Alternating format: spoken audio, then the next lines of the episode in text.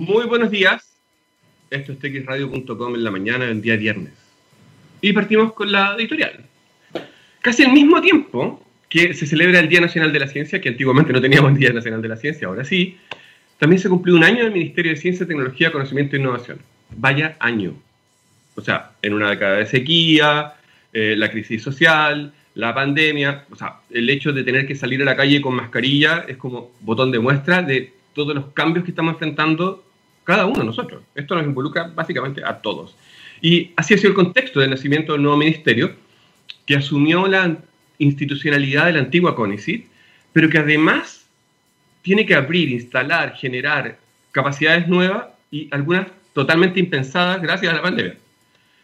Como las redes sociales funcionan como pasillos de rumores, donde la información es súper escasa y la reflexión es muy poquita, Hoy día le quiero agradecer a la Subsecretaría de Ciencia, Tecnología, Conocimiento e Innovación por conectarse con la radio para hablar de ciencia, para hablar de presupuesto, para hablar de becas y también para hablar de las otras misiones que asume el Ministerio y en especial de esos desafíos que no estaban en carpeta. Yo soy Raimundo Roberts y ahora comienza una nueva edición de Jóvenes Estrellas en texradio.com. Muy buenos días, muy buenos días. Le doy la bienvenida a la doctora en Biología Celular y Molecular y primera subsecretaria del Ministerio de Ciencias, Carolina Torrealba, por estar hoy día en la mañana en TX Radio. Hola, muy buenos días, Ray. Un gusto estar conversando contigo en este espacio, además, que esta radio que siempre da espacio para poder entrar en profundidad en los temas que nos interesan. Así que muchas gracias por el espacio.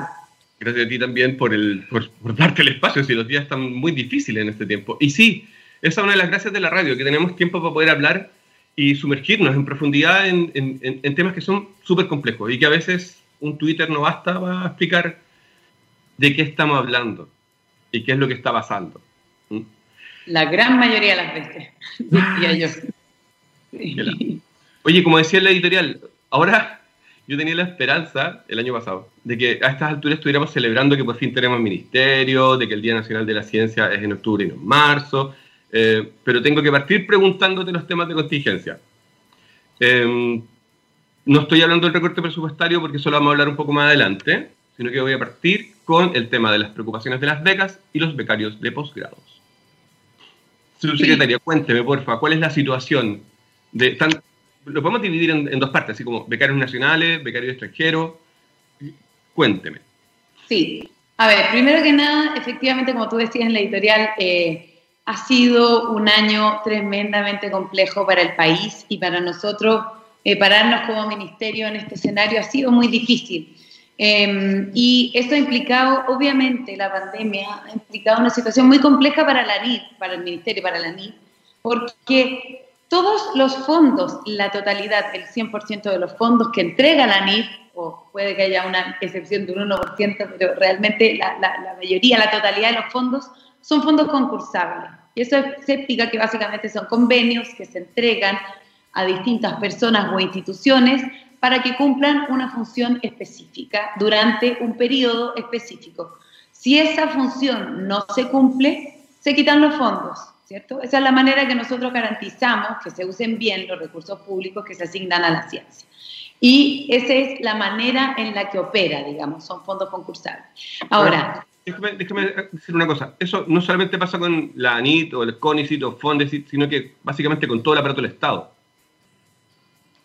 Eh, sí, fondos no, porque, no, porque hay fondos, hay fondos, por ejemplo, basales. Eh, por ejemplo, el Ministerio de Educación se relaciona con la universidad también mucho a través de fondos basales, más que fondos concursables, son fondos de operación que luego de un tiempo se evalúan según indicadores, pero es un poco diferente que los concursables, que son en el fondo uno abre un concurso, la gente postula, se evalúa el mérito de cada propuesta y luego se hace un seguimiento para ver si es que se cumplen los objetivos o no. Digamos, hemos tenido, y eso es lo que le da eh, rigurosidad al sistema, digamos, eso de lo cual la mayoría de los científicos se enorgullecen, ¿cierto? Todo, yo antes trabajaba en Milenio, y Milenio era muy reconocido porque tenía un sistema de evaluación eh, eh, que era muy reconocido por los científicos y además si es que tú no cumplías con ciertos estándares, eh, hay veces hubo un caso o dos casos en que se cortaron los fondos y eso habla de un sistema sano, es decir, que no es cosa de ganarte los fondos y quedarte con ellos por 10 años, sino que tienes que cumplir y si no, hay otra gente que quiere esa oportunidad. Eso yo creo que es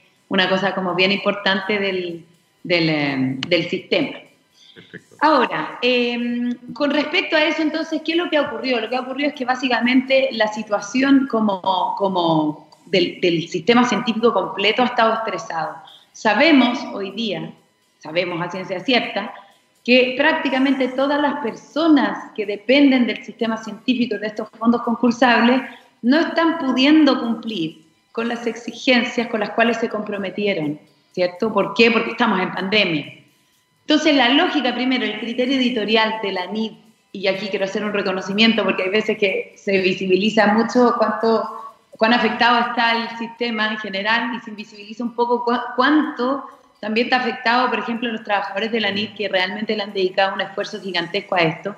Y el, editorial ha sido flexibilicemos todas las medidas posibles en los instrumentos que tenemos para que podamos seguir entregando los recursos a pesar de que sabemos que mucha gente está impedida, fruto de la pandemia, a cumplir con las exigencias a las cuales se comprometieron. ¿ya? Esa es la línea editorial.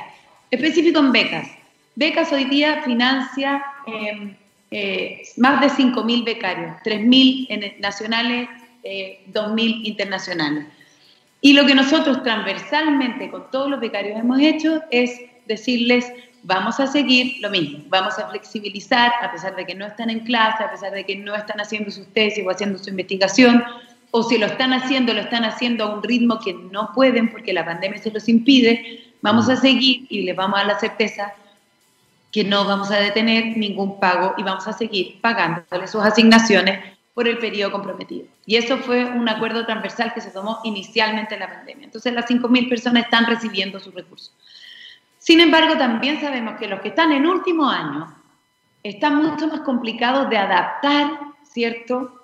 Sus, sus, planes al fin de la pandemia. Los que están en primero, segundo, tercero tendrán más tiempo para adaptar su exigencia, su expectativa y poder cerrar a tiempo, ¿cierto? Entonces, hemos trabajado con los 3.000 becarios chilenos, lo importante es decir que el mecanismo de financiamiento que tenemos permite que puedan postular una extensión de seis meses de sus becas, ¿ya? Es decir, se les financia además seis meses adicionales a lo que estaba comprometido, digamos, el convenio con la beca que ellos obtuvieron. Y lo que hicimos nosotros fue abrir ese concurso y debido a la pandemia darle total prioridad, lo que significó que el 100% de las personas que postularon, que son los que estaban en último año y que declararon necesitarlo, pudieron obtener esa extensión. Es decir, de los 3.000 becarios nacionales, el 100% les dimos la oportunidad de poder extender su beca y atender este conflicto y poder, digamos, extender al menos por seis meses más eh, su plazo para poder cerrar su proceso de beca doctoral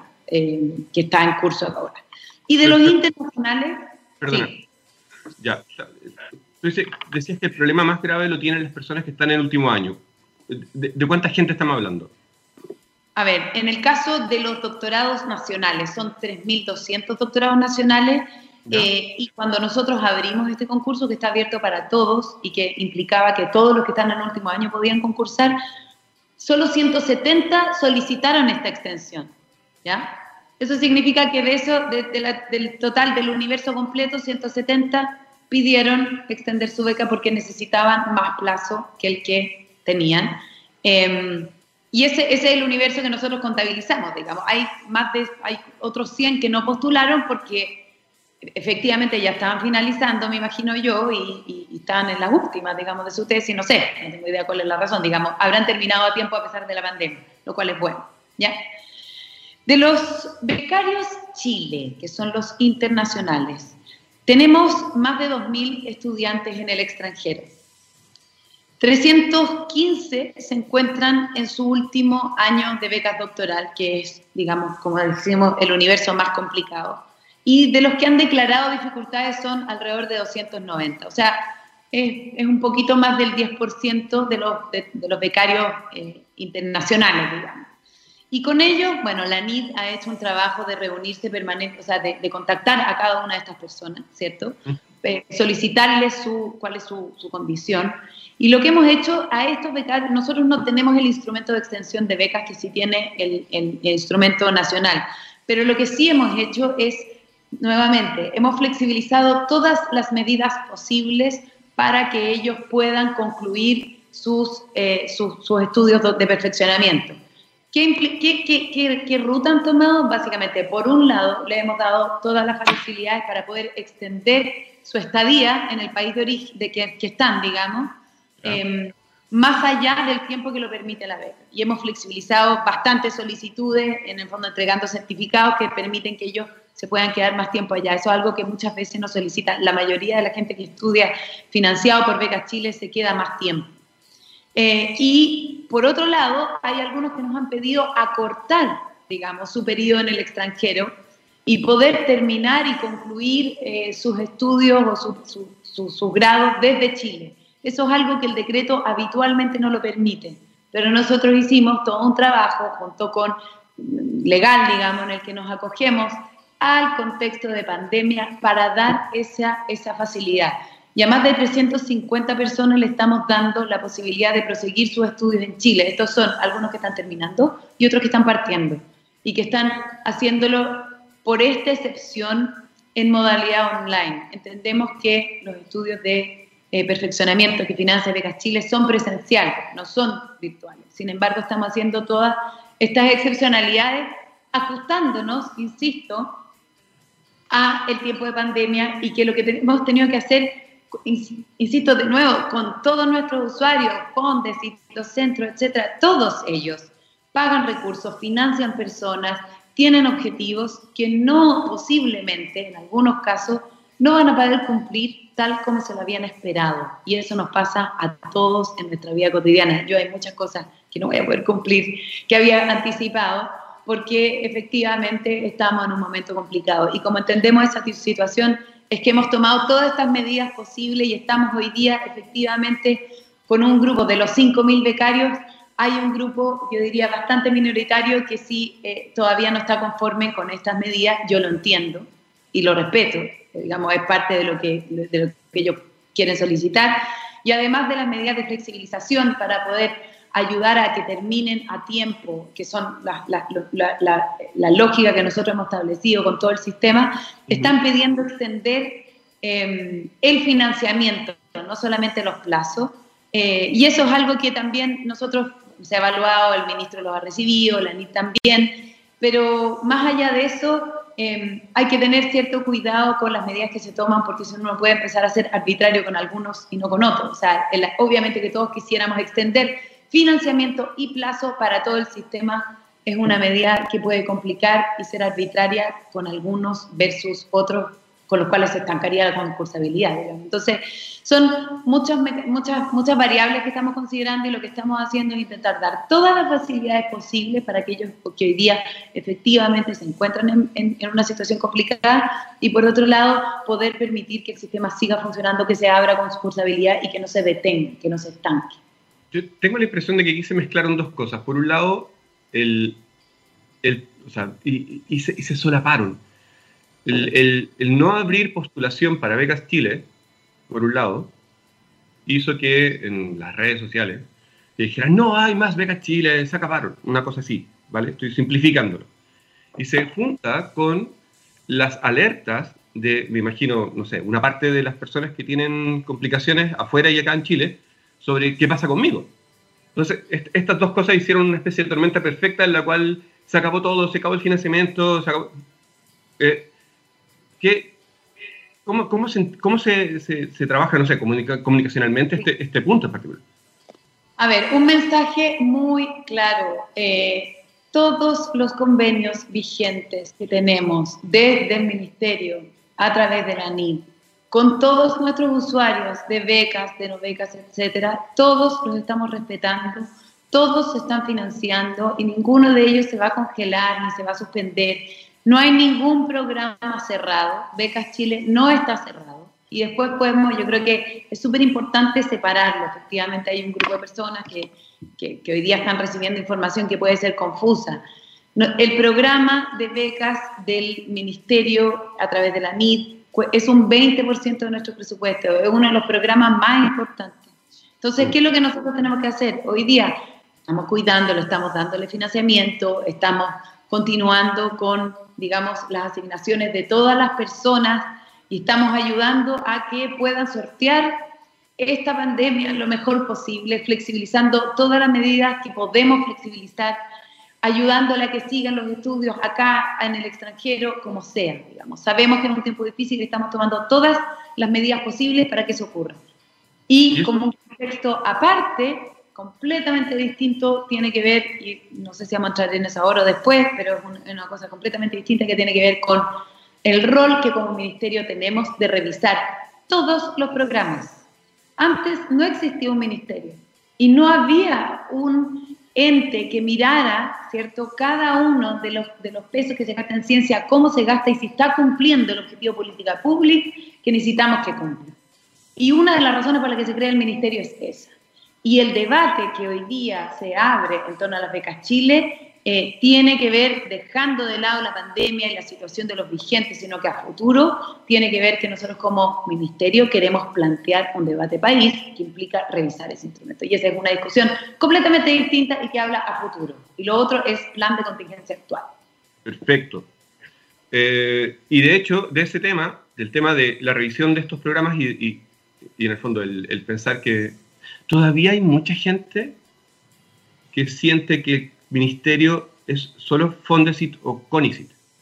Y necesitamos, eh, y lo digo personalmente porque llevo discutiendo y llevo participando de, como espectador muchas veces de, del proceso de construcción del ministerio y de las políticas públicas de ciencia hace mucho rato. Pero antes de entrar en ese punto, em, pensando en, la modernización o en, el proceso de, de integración del conocimiento que se generan, que generan las becarias y los becarios en el país y afuera, han pensado, no sé, para el futuro, em, hacer alguna línea de investigadores profesionales dentro de las instituciones públicas, por ejemplo, que pudiera permitir integrar esos investigadores en los ITP o similar? Mira, em, aquí hay, hay hartas preguntas en una. Déjame contestarte, y, me gusta mucho como, como planteas la pregunta inicial, es decir, o, la declaración inicial.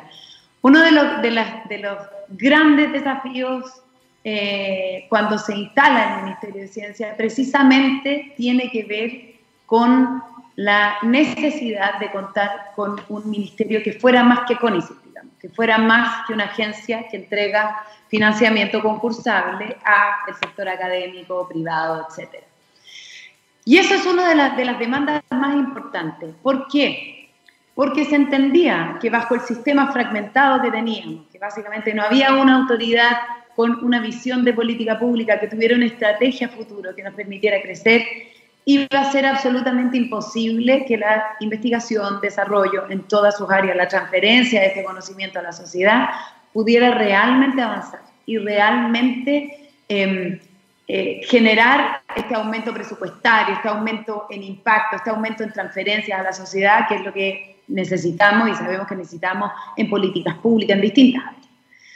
Y es por eso que se crea el ministerio. Y eso implica, implica como responsabilidad pública que el ministerio tiene que ser mucho más que lo que era CONICE.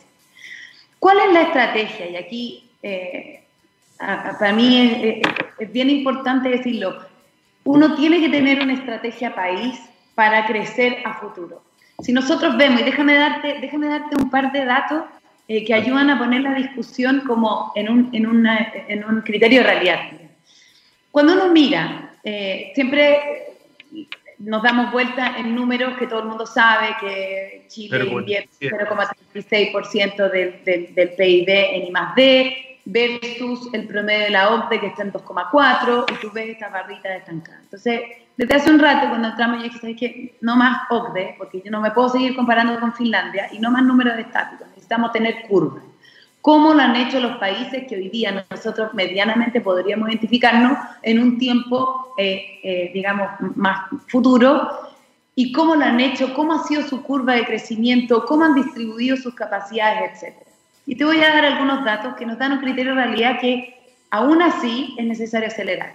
Pero, por ejemplo, Portugal el año 86 tenía una inversión de un 0,34% del PIB. El año 99, es decir, 13 años después, lo duplicó. Muy lento, ¿cierto? Para mí demasiado lento. Y el año 2000 2007, es decir, 21 años después, llegó al 1% del PIB. España, el año 81, tenía 0,38% del PIB. El 90 lo duplicó. Se tomó nueve años, un poco mejor, ¿cierto? Y 22 años después, en 2003, llegó al 1% del PIB. Eh, tenemos casos de Grecia, Turquía, tienen curvas similares, parecidas. Esto fue, digamos, desde los años 80, que se pusieron las pilas, fue lento y tomó una curva que a mi gusto tenemos que acortar. Eh, creo es importante ver esos países porque esos países tenemos realidades como socioculturales más parecidas que las que podemos tener con Singapur, digamos, o Corea del Sur. Perdona que te interrumpa. Si tú miras Portugal y Turquía en particular, son, para mí son súper buenos ejemplos, eh, en el sentido de que son, son sociedades que en, principio se parecen, Portugal tiene una población más parecida a la nuestra, y lo que han hecho, efectivamente, es para mirarlo. Si, si solo miramos Corea, eh, no, no lo vamos a lograr. Pero, ya, sorry, era, era el entusiasmo propio de la conversación. Es súper interesante esa discusión porque creo que lo que tenemos que hacer, ¿y qué hicieron esos países? Hay otros países, Nueva Zelanda también hizo un plan específico con una hoja de ruta. Eh, ¿Cómo han crecido? Uno es la línea de tiempo. Tener las expectativas de que uno crea un ministerio y el año siguiente vamos a tener el 1% del PIB es absolutamente inviable, porque la, porque la torta no se reparte de esa manera. Se genera presión, expectativas y un plan y una estrategia a largo plazo. ¿Cómo han crecido esos países? Han crecido fundamentalmente mediante áreas estratégicas que el Estado determina que son fundamentales para el país. El caso más emblemático de esto, obviamente, que es Estados Unidos, que la gran mayoría de su investigación y desarrollo está financiado por las agencias, la Agencia de Energía, en fin, hay varias, ¿cierto?, que son fundamentales para el financiamiento de la investigación. Entonces el Estado produce investigación y además la demanda al sector científico. Tiene investigación propia y la demanda al mundo académico. Se conectan a través de, elementos estratégicos para el país. Esa es una estrategia. Y la segunda, que es la que más ha crecido también en los países, es cómo generamos e incentivamos todo el sistema de transferencia de tecnología, de emprendimiento de base científica. ¿Por qué? Porque cuando tú creas una masa crítica suficiente y logras transferirlo, se mete el sector privado y entonces los dos tercios del financiamiento público que tenemos en Chile se da vuelta. Pero para eso tiene que meterse el sector privado y para eso tenemos que hacer transferencia, tenemos que hacer emprendimiento, tenemos que hacer que la ciencia no solamente quede en conocimiento eh, académico, en políticas públicas, en distintos, sino que también tiene que llegar al mercado. Y esas dos áreas han sido las que los países que han logrado aumentar su presupuesto han fortalecido. ¿ya? Eso es como un marco y después te puedo decir con esa visión qué es lo que hemos hecho. Me acordé, por ejemplo, yo sé que estamos hablando de, compararnos con países parecidos a los nuestros, pero eh, sociológicamente hay un drama cuando uno habla con algunos científicos y científicas que dicen yo al mundo privado no me voy a ir porque eso es como eh, traicionar la carrera científica. Y de repente, o sea, si uno analiza un poco más el, el, punto, eh, por ejemplo, Alemania tiene institutos públicos de investigación básica, los, los, Max Planck, luego institutos semipúblicos de investigación aplicada, que serían los Fraunhofer, y luego empresas estratégicas, eh, pequeñas, grandes, estoy pensando en Siemens, por ejemplo, eh, no nos pisa Siemens por si acaso, que, que, que, tienen estas relaciones de ir sabiendo lo que se está haciendo y al mismo tiempo ir preparando esta información para poder integrarla dentro de los productos que hacen.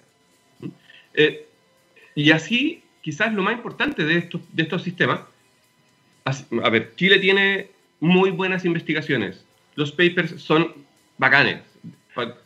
En casi todas las áreas tenemos eh, nuestros, nuestros investigadores publicando en revistas factores de impacto muy grandes, pero la, la apropiación, en el buen sentido de la palabra, de esa, de esa información es donde nosotros, entre comillas, no, no, estamos trabajando. Y por otro lado, ponías el ejemplo de Estados Unidos, donde por un lado tienes a la NSF, la National Science Foundation, financiando investigación dirigida por la curiosidad, o investigación básica, o como uno quiera llamarla, que corre em, colaborativamente, en conjunto, con este espacio que son los, las agencias nacionales, el NOAA, la NASA, eh, la FDA y, otras. Tengo la, impresión que nosotros hemos desarrollado solo una parte de estos dos grupos, que es la parte del financiamiento tipo National Science Foundation, a través de Fondesit. Y ahí entramos en el tema de cómo lo hacemos para fortalecer las capacidades internas de ciencia y tecnología. Y eso... Bueno, perdón. te lo dejo ahí. Em, e, efectivamente, eso es lo que, lo, que, lo que estaba tratando de, hacia dónde estaba tratando de llevar la discusión. ¿Por qué este presupuesto 2021, a pesar de que ha tenido mala prensa por el tema de las becas Chile, es un buen presupuesto? Cuando dejamos de mirar el sistema y dejamos de pensar que el Ministerio de Ciencia es CONICIT, este es un excelente presupuesto. Porque básicamente lo que hace precisamente, y ha sido una discusión y un debate, pero que me ha sacado varias canas, digamos, en el último año y medio, ha sido principalmente poder orientar y dar un rol coordinador al Ministerio de Ciencia de la investigación pública que hace el país. ¿Cuál es esa?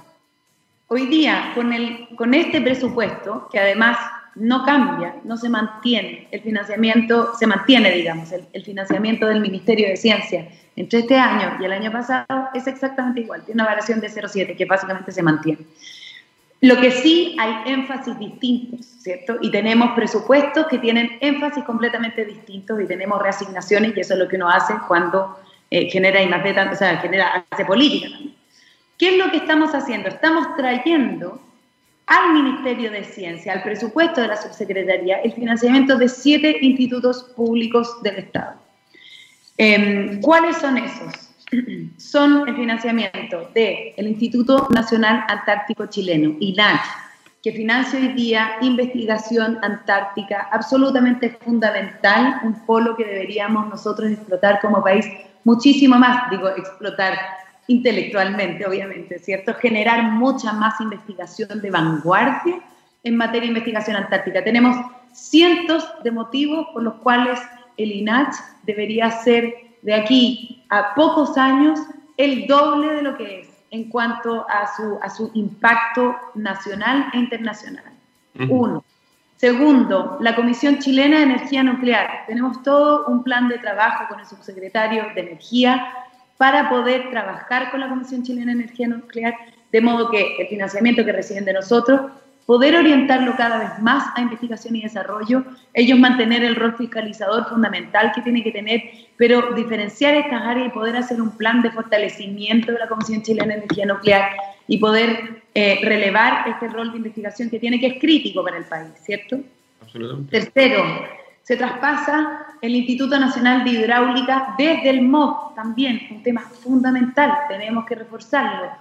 Cuarto, se pasan cuatro, o sea, estos son los financiamientos para, ojo, la dependencia sigue de cada ministerio por el momento, pero los fondos van a provenir de ciencia, que es una manera de conversar. Sabemos que el ministerio del cual proviene tiene mucho que decir en la materia, por supuesto, y nosotros cómo fomentamos y empalmamos y hacemos sinergia para que se fortalezca materia de investigación. Se traspasa además los fondos de cuatro institutos públicos que dependen del Ministerio de Agricultura, un área absolutamente fundamental. El INFOR, también Instituto eh, Forestal, el INIA, CIA, CIREN, son eh, institutos que hoy día cumplen una labor fundamental generan investigación y desarrollo público al alero de esos ministerios, pero como diagnóstico país nosotros creemos, y en base a lo que te decía previamente, creemos que el trabajo de coordinación, de poder hoy día nosotros entregar esos financiamientos y a través de los convenios de desempeño empezar a articular un plan que nos lleve a fortalecer la investigación pública y cómo ésta se articula con el sector académico es fundamental. Cuando tú me decías, eh, ¿Cómo va, si podemos tener un, un, tipo de investigadores que sean investigadores públicos del Estado? Ahí está el espacio. Hoy día tenemos montones de investigadores que son pagados por INIA, por, por muchas de estas instituciones públicas, y a esas personas y a esos grupos queremos darles también un espacio de relevancia y de decir, son parte del sistema de ciencia, ¿ya? También son parte de su ministerio, pero son parte del sistema de ciencia. Esa es una ganancia digamos, de estructura para el ministerio, para mí de una visión futuro, que quiere decir, por aquí tenemos una ruta clara en la cual crecer, y es un plan estratégico para el país, donde tenemos áreas en las que tenemos que fortalecer y mejorar nuestras capacidades de investigación y desarrollo internas y también en el sector académico. Entonces, esa es una cosa fundamental para, este presupuesto. Hay, un tema dentro de esta idea, o sea, dentro del relato que estamos armando, que tiene que ver con, ver, eh, ir un poco más allá que, que, la ANID, eh, que, yo no puedo imaginar cómo lo están haciendo, que tiene que ver con la inclusión de un actor nuevo dentro de una infraestructura pública que no los esperaba y que seguía trabajando o podría eventualmente haber seguido trabajando así, como diciendo, hola Ministerio de Ciencia, un gusto, siéntense allí en la esquina, que nosotros ya estamos haciendo la pega. La coordinación con gobiernos regionales, que hoy día, em, por el FIC y por otras razones, otros fondos, reciben muchos fondos que van también a investigación. Eh, la coordinación incluso a nivel de municipios con la pandemia. La pandemia misma Em, me generan un montón de preguntas y ¿qué le parece si vamos a una canción y a la vuelta volvemos sobre el tema presupuesto, pero además sobre el proceso de instalación de estas capacidades?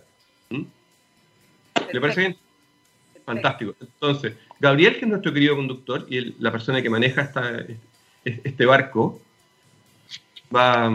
Gabriel, ¿podéis colocar una canción ¿Alguna de Blur, por ejemplo? O no, R.E.M. R.E.M. estaría buenísimo. Estos jóvenes estrellas en texradio.com. Estamos conversando con Carolina Torrealba y volvemos dentro de unos cuatro minutos. Estamos de vuelta con Carolina Torrealba, conversando esta mañana de viernes. Y, subsecretaria, una pregunta personal. ¿Cuál es la música preferida para estos días? Ay, qué difícil. Chuta. No, no puedo contestar esa pregunta. Es como cuando me preguntan cuál es mi libro favorito, no puedo, es muy difícil. No estaba preparada para esa pregunta. ¿Qué, ¿Cuál es mi música favorita para estos días? A ver, eh, depende. Tengo, tengo estos días eh, eh, que, que, han sido días, digamos, difíciles, entretenidos y desafiantes, pero difíciles. Estoy escuchando un playlist que, tiene, que se llama Mis Favoritos. Y tiene entre Leonard Cohen, tiene Johnny Cash, tiene una mezcla de muchas cosas, R.E.M. también, tiene, tiene como mis hits que me encantan, uno de Pulp por ahí que me fascina, y, y los escucho y me pone feliz inmediatamente. Bacanísimo, yo estoy pegado con música africana. ¿En serio? Eh, sí, encontré unas músicas bereberes y de ahí me fui al mundo de la música de Somalia y, bueno, a través de Saint Germain, un músico francés o un mezclador francés. la pregunta era un poco para extender, pero también porque a veces con, cuando las cosas se ponen muy complicadas, em, es, eh, la música termina siendo como, como absolutamente necesaria para levantar el espíritu. Y una situación complicada, aparte de tener que pelear un presupuesto de un ministerio nuevo, es coordinar espacios que no existían. Y quiero irme al mundo de la pandemia y al rol que ha asumido, que, ha asumido la estructura del ministerio. Subsecretaría, seremías, eh, y un montón de investigadoras e investigadores que están haciendo pega, particularmente en el tema de diagnóstico, pero no solo en el tema de diagnóstico. Primero que nada, ¿cómo evalúan ustedes el eh, proceso de instalación de los laboratorios de diagnóstico y cómo se puede em, quedar preparados para la próxima emergencia que tengamos? Que va a haber una, otra. Sí, te agradezco la pregunta, Ray, porque la verdad es que para mí la, la experiencia con la red de laboratorio, mi cargo es un cargo más bien, eh, digamos, si bien es un cargo político, es muy técnico-administrativo. O sea, estoy, y sobre todo cuando uno arma un ministerio, la construcción de la institucionalidad es, es, es bastante trabajo. Y ese, y ese ha sido el 80% de mi, de mi esfuerzo, salvo un par de agendas políticas, tú me has escuchado hablar de género, emprendimiento, base científica pero otro de los grandes temas que ha sido una experiencia realmente increíble ha sido la instalación de la red de laboratorios diagnósticos, a la cual le hemos dedicado muchos desvelos. Em, y creo que nuestro país tiene que estar tremendamente orgulloso, porque esto es algo que a mí me tocó coordinar y levantar, pero pero es un, absolutamente un fuente ovejuna, como dices tú. Hay toda una estructura que finalmente logró ponerse de acuerdo y se logró eh, ensamblar un equipo al servicio del país rápidamente en el minuto de una pandemia eh, con un objetivo de bien público. Y ha sido una de las experiencias más bonitas que he tenido en este cargo y más gratificante. Con, además, como dices tú, tenemos un equipo muy afiatado, que es como una cuadrilla, digamos, bien sólida, con la Ceremi eh, y con un consejo también que tenemos en el que está involucrada la academia. Ahí están los presidentes de tres sociedades científicas, de microbiología, de inmunología, de bioquímica, más representantes de la academia, está tanto Ariel Orellana como Adrián Palacios como vicerrectores de investigación. Y tenemos, bueno, en fin, y ahí hemos armado un grupo que ha sido una cuadrilla como de digamos, de trabajo para poder posibilitar que, ¿cuál es la lógica de la red de laboratorio? Y la pregunta que tú haces es interesante, es, surge la pandemia y nosotros, como nuevo ministerio, recién partiendo, recién CONICIT se había transformado en la NID hace menos de tres meses, y dijimos, bueno, eh, nos juntamos con la sociedad científica, nos dicen, tenemos laboratorios, tenemos gente capacidad, tenemos equipamiento, tenemos todo lo que ustedes necesitan para que podamos entregar diagnóstico. Y si la pandemia llega al país, que algo que era en ese minuto, era a final de febrero, era algo más o menos esperable, eh, nosotros podemos aportar en esa misión. En ese minuto nos reunimos con ellos, febrero empezamos el plan, marzo ya estábamos en conversaciones con el presidente, con el ministro de Salud, eh, para poder articular los sistemas de ciencia con el de salud. Esa articulación es una que no ocurrió en la gran mayoría de los países. Este caso es bastante único. Hay pocos países que lograron ensamblar algo que es medianamente obvio, sobre todo los países que tienen muchos laboratorios de investigación. Uno dice, bueno, ahí está. Pero no es tan fácil porque son estructuras públicas que tienen misiones distintas, etc. ¿Qué es lo que nosotros hicimos? Pues dijimos, hablamos con salud y dijimos, ok, Entendemos que la función diagnóstica es de salud y, el, y todo tiene que estar bajo el ISP. Lo que nosotros les ofrecemos es en este periodo de urgencia de la pandemia, armemos una red de emergencia. Y esta red de emergencia además tiene capacidades de ser increíblemente descentralizada y levantar rápidamente en los territorios capacidades de diagnóstico que hoy día no pueden tener.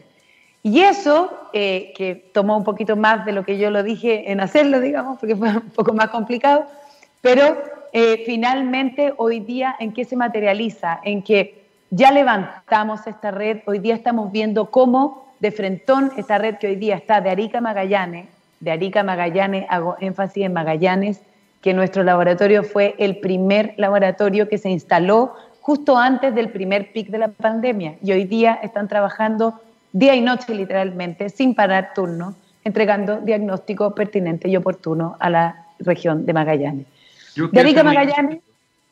Perdona, Tiene que ver con que, y corrígeme si estoy equivocado, pero eh, básicamente el, ISP es justamente una de esas capacidades públicas que no necesariamente durante los últimos 50 años ha sido reforzada, por decirlo de un modo súper suave. Eh, y por otro lado, el sistema de salud chileno muchas veces ha estado centrado en la atención de pacientes no en la vigilancia activa de, o, en, los procesos de diagnóstico. Em, y, entiendo que en principio, para la pandemia se entendía que las PCR eran para identificar, básicamente para confirmar el diagnóstico, no para hacer esta labor de aislación, aislamiento, trazabilidad y, contacto. No, no, es, eh, no este, este testeo, trazabilidad y aislamiento.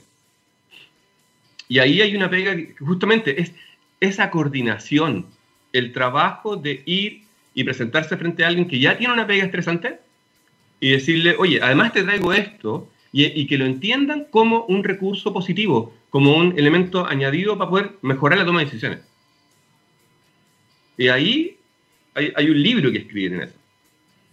Eh, exacto, yo creo que hay, un punto ahora, para ser justo, porque em, ¿qué institución puede estar preparada para una pandemia? Digamos? O sea, también, porque es fácil decir que el ISP no estaba preparado, pero, pero, pero en el fondo nuestro país no esperaba una, ningún país esperaba la pandemia, digamos, por así mm. decirlo. El ISP es medianamente ilógico que tenga las capacidades de diagnóstico que se requieren para una pandemia instalada permanentemente en el país. Eso es algo que... Eh, eh, y esa en parte es la gracia de nuestra red. ¿Qué, qué es lo que le, ¿Qué es lo que le dio a salud? Y de hecho, porque fue tan importante, sigue siendo importante, pero tan importante los primeros meses, porque le dio, tenemos la capacidad instalada. Yo, yo siempre pienso que también esto puede ser un poco como no sé si tú conoces el, el, modo que tienen los israelíes, que tienen este modo como de paz y guerra. Nosotros podríamos que decir que una persona es, qué sé yo, periodista en el tiempo de paz y en el tiempo de guerra tienen, que tienen muchas guerras, ¿cierto? Tienen una misión distinta. Afortunadamente nosotros no tenemos esa realidad, pero sí podemos pensar en que estos laboratorios, en tiempos de tranquilidad, no pandemia, hacen investigación y desarrollo, en tiempo de pandemia, cuando surge una pandemia, ya sabemos cómo activarlo rápidamente y poder generar una red de emergencia, mientras le damos tiempo al sistema de salud que vaya incrementando sus capacidades y vaya, en el fondo, generando el espacio que necesita para actuar durante pandemia. Pero es una red rápida, flexible, que ha aprendido también, o sea, esto no es gente que hacía, muchos, algunos sí, otros no, pero la mayoría no hacían diagnósticos clínicos, digamos. Entonces aprendieron también se ha generado una red de los, de los directores técnicos. Estos laboratorios son más de 30 hoy día. Y hay una red entre ellos que han aprendido, que estamos coordinando también con seminarios todos los jueves, y en la cual ha habido un aprendizaje cruzado de los sistemas de ciencia y de salud, tanto a nivel de articulación pública, que ha sido bastante complejo, pero lo hemos logrado. Cada uno de los laboratorios está certificado por el ICP, tiene convenios con los servicios de salud, ha entrado en una relación que de otro modo no se hubiesen encontrado. Em, y, ahí, ah, eso me lleva a, un tema que no es de este presupuesto, no es de este año, sino de las últimas décadas, de la sensación como pública de que en Chile no se puede hacer ciencia eh, de gran nivel o que, o que no podemos generar capacidades porque para eso podemos comprar en el extranjero, para que vamos a inventar la rueda de nuevo. Em, y desde un, desde un punto de vista macro, tanto la instalación de esta red como el, los productos de eh, los respiradores artificiales, o por ejemplo el sistema de vigilancia activa que, que se desarrolló en Valdivia por el doctor Verdugo y, otro, y, su equipo, o el sistema de, de, de, vigilancia o de, detección de virus a través de, las aguas servidas en Concepción. Yo no sé si, la verdad, no he hecho la investigación, pero no tengo claro que este tipo de sistemas se estén aplicando en otras partes también tengo la duda de por qué no se ha masificado probablemente en Chile. Sí, yo creo que, eh, a ver, lo que tú dices eh, es una de las conclusiones, por un lado más bonitas y por otro lado más apremiantes de la pandemia. O sea, eh, nos damos cuenta que, que, los fondos invertidos en ciencia, que el esfuerzo que, que de, de, cada una de estas, de estas personas que están instalando el conocimiento en nuestro país, nos generan eh, capacidades para enfrentar desafíos para los cuales no estábamos preparados. Esa es súper difícil, porque eso es lo que genera el conocimiento y la investigación y desarrollo. Es herramientas para enfrentar desafíos para los cuales no estamos preparados. Pero es muy difícil en la contingencia y en el día a día. Y eso se vive en la mentalidad que es lógico, digamos, yo tampoco lo critico, de todas las personas de nuestro país, de cada uno, de cada uno en su vida, en su día a día, digamos, el Estado es igual, que le cuesta mucho prepararnos, nos cuesta mucho prepararnos para aquello que no estamos esperando. El conocimiento te genera eso, el tener e invertir en capacidades de, investigación, de desarrollo, y quiero ser enfática, investigación en todas las áreas del conocimiento, es fundamental para poder enfrentar aquellos desafíos para los cuales no estamos preparados. Lo que, lo que tú estás diciendo, el diagnóstico, la capacidad de generar respiradores, la capacidad de hacer sistema de vigilancia activa, es decir, poder, para la gente que no entiende esto, poder monitorear a través de las aguas servidas, ¿cierto? De los desechos de agua servida, poder monitorear si hay virus o no hay virus, de modo de poder tener una red de vigilancia, es decir, a través de las aguas servidas de las ciudades, poder ver si es que hay presencia del virus. Si hay presencia del virus, alerta, voy a buscar, voy a hacer vigilancia activa. Eso es algo súper novedoso y lo hemos desarrollado gracias a que teníamos capacidad instalada en nuestro país. Em, Y eso es algo que es una lección a futuro, como digo yo. Por eso ahí tiene una parte que es muy bonita, es decir, bueno, todo esto nos ha servido para enfrentar mejor la pandemia. Y segundo, está premiante que como país tomemos conciencia de esa realidad, de que necesitamos invertir más en investigación y desarrollo. Y eso lo digo, uno dice, bueno, ¿por qué lo dice ella si es ella la que está a cargo del presupuesto? Porque no se trata, esto, esto, esto es un pacto social esto es algo que tenemos que seguir y discutir eternamente. Nosotros estamos fortaleciendo el ministerio y sabemos que la ruta, como hablábamos al principio del programa, la ruta para llegar finalmente a tener un, sistema mucho más complejo de investigación y desarrollo es larga. Y por eso necesitamos de toda la sociedad, necesitamos de la gente que está en el Estado, que va a estar después en otro gobierno, que va a estar, que están las universidades, que entiendan la complejidad y que rememos todos hacia el mismo lado, que es poder instalar más capacidad de desarrollo, porque si no, los desafíos futuros a los cuales no estamos esperando, no vamos a tener las herramientas para poder enfrentarlos. Ah, sí. si, si me pongo a pensar en lo que hemos hecho como país durante los últimos 40 años en términos de ciencia, se terminó construyendo una idea de que em, el conocimiento científico terminaba en el paper o terminaba en el doctorado. Esta, eh, pero en la lógica de los estados modernos, donde necesitamos mucha más información para tomar decisiones, mm. el ejemplo de las conclusiones a las cuales usted acaba de llegar acerca de, de las ganancias, entre comillas, que nos entrega la pandemia, em, deberían ser traspasadas de algún modo, o creo yo, humildemente, de que las decisiones deberían estar más basadas en evidencia, no solamente en el Ministerio de Ciencia, sino que en todos los ministerios, o en todas las reparticiones públicas, como también lo hacen las empresas, que están captando datos para poder saber qué es lo que tienen que hacer. ¿Cómo lo hacemos? ¿Cuál es la hoja de ruta? Em, ¿Cómo se está armando esta idea para poder ir instalando eh, el que las cosas, no porque siempre se hayan hecho así, están bien hechas. Y que los datos sirven para tomar mejores decisiones.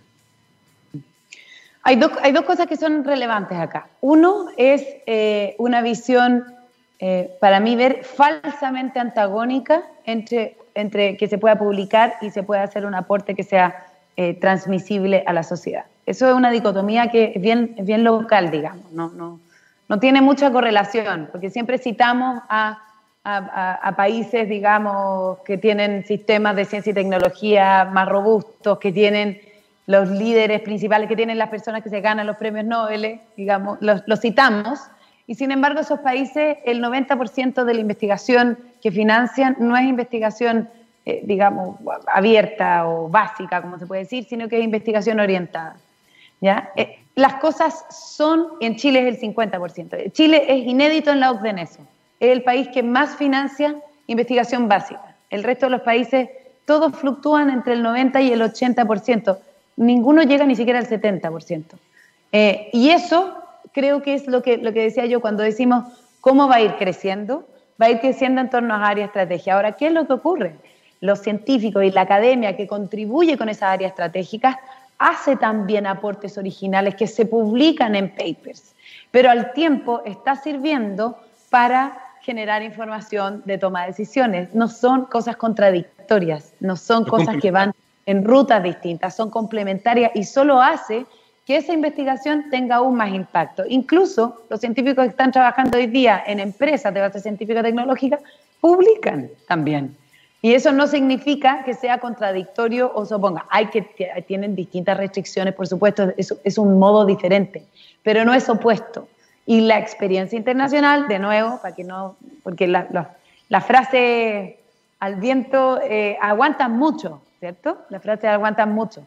Pero, pero la realidad, en la experiencia internacional nos dice eso.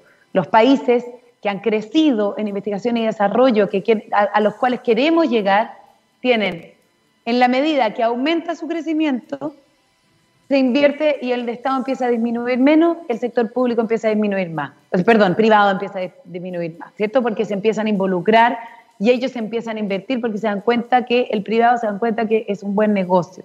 ¿ya? Eso por un lado. Y por otro lado, el Estado empieza a invertir cada vez más en aquellas áreas que le son fundamentales porque no puede dejar simplemente a que le ofrezcan eh, investigación, sino que tiene que decir, yo demando que esta investigación se realice porque para mí, por ejemplo, el tema energético es fundamental.